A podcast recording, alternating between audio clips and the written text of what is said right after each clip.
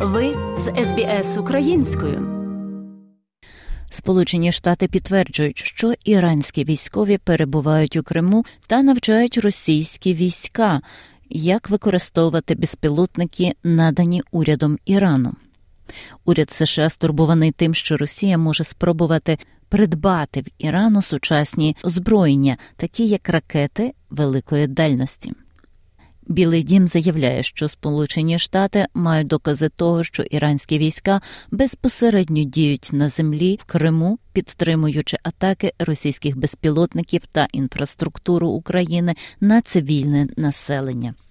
Речник Ради національної безпеки Джон Кірбі заявив, що Іран направив відносно невелику кількість персоналу до Криму, щоб допомогти російським військам запускати безпілотники іранського виробництва проти України.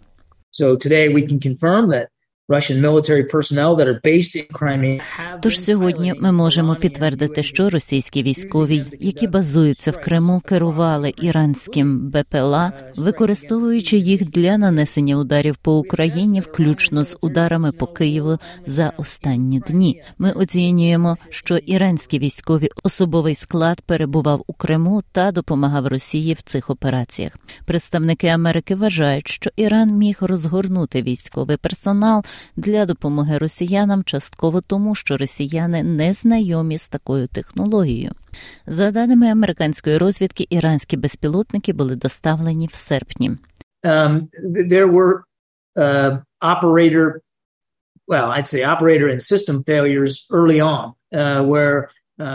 Були оператори, збої операторів і системи на дальньому етапі, коли вони не керувалися належним чином, що вони не досягали цілей, або самі системи зазнавали збоїв і не працювали згідно стандартів, які, очевидно, очікували клієнти. Тож іранці вирішили перемістити кілька тренажерів і певну технічну підтримку, щоб допомогти росіянам використовувати їх із кращою смертоносністю. Глава МЗС Росія Марія Захарова спростувала використання Росією іранських безпілотників в Україні. Слухи об іранських безпілотних літальних апаратах. Чутки про іранські безпілотники, літальні апарати, які поширюють деякі незалежні, неназвані, закриті джерела в американських ЗМІ, були спростовані останніми днями як іранськими, так і російськими представниками. Чи є потреба коментувати ці претензії до нас і до Тегерана? Я думаю, що ні. Тому що все це не що інше, як набір необґрунтованих висновків і надуманих припущень, які Великобританія і Франція намагаються вибудувати в конструкцію, але щоразу все це руйнує перед усіма. А речник Державного департаменту Америки Нед Прайс каже, що Сполучені Штати стурбовані тим, що Росія може прагнути придбати сучасну звичайну зброю в Ірану. У світлі поточного дефіциту в Росії, частина з якого пов'язана з експортним контролем та іншими заходами, які ми вживаємо. Ми стурбовані тим, що Росія також може прагнути придбати сучасну звичайну зброю в Ірані. Це включає потенційну можливість земля-повітря ракети, які майже напевно будуть використані для підтримки війни Росії проти України. Європейський Союз запровадив санкції проти іранського виробника безпілотників Shahed Aviation Industries і 3 генералів Збройних сил Ірану за допомогу в постачанні безпілотників Росії. Речник Пентагону, бригадний генерал Пен Рейдер, каже, що українські війська досить ефективно збивали безпілотники.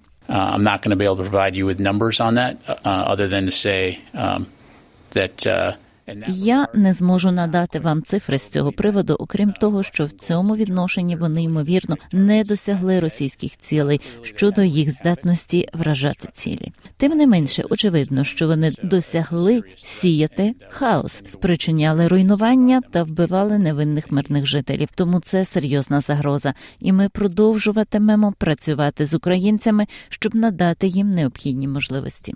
Під час однієї атаки безпілотника цього тижня було вражено оперативний центр. Черговий напад вирвав велику діру у житловому будинку, обвалився щонайменше 3 квартири, загинуло 4 людей.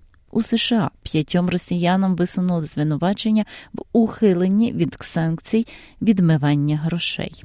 Генеральний прокурор Америки Мерік Гарленд каже, що звинувачення стосуються доставки військових технологій американськими виробниками російським купцям.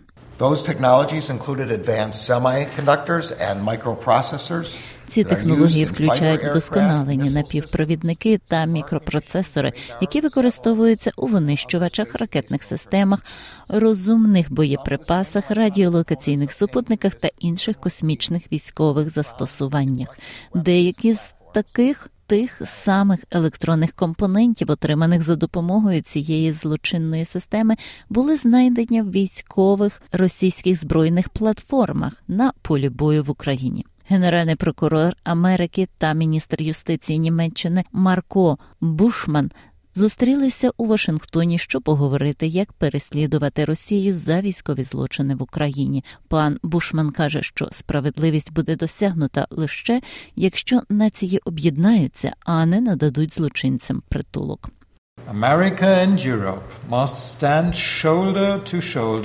Америка та Європа повинні стояти пліч-опліч, як сили свободи та справедливості. Наша зустріч надсилає потужний сигнал про те, що трансатлантичне партнерство – місце, що воно фактично стало ще сильнішим у результаті злочинної війни Росії.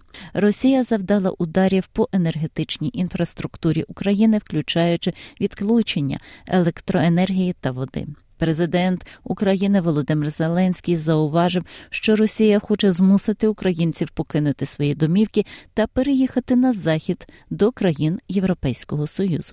Атаками російських крилатих ракет та іранських атаки російських крилатих ракет та іранських безпілотників знищили більше третини нашої енергетичної інфраструктури. Через це, на жаль, ми більше не можемо експортувати електроенергію, щоб допомогти вам підтримувати стабільність. Однак це лише частина проблеми. Росія також провокує нову хвилю міграції українців до країн ЄС. Терор Росії проти наших енергетичних об'єктів спрямований на те, щоб цієї осені та зими створити в Україні якомога найбільше проблем з електроенергією та теплом, якомога більше українців поїхало до ваших країн.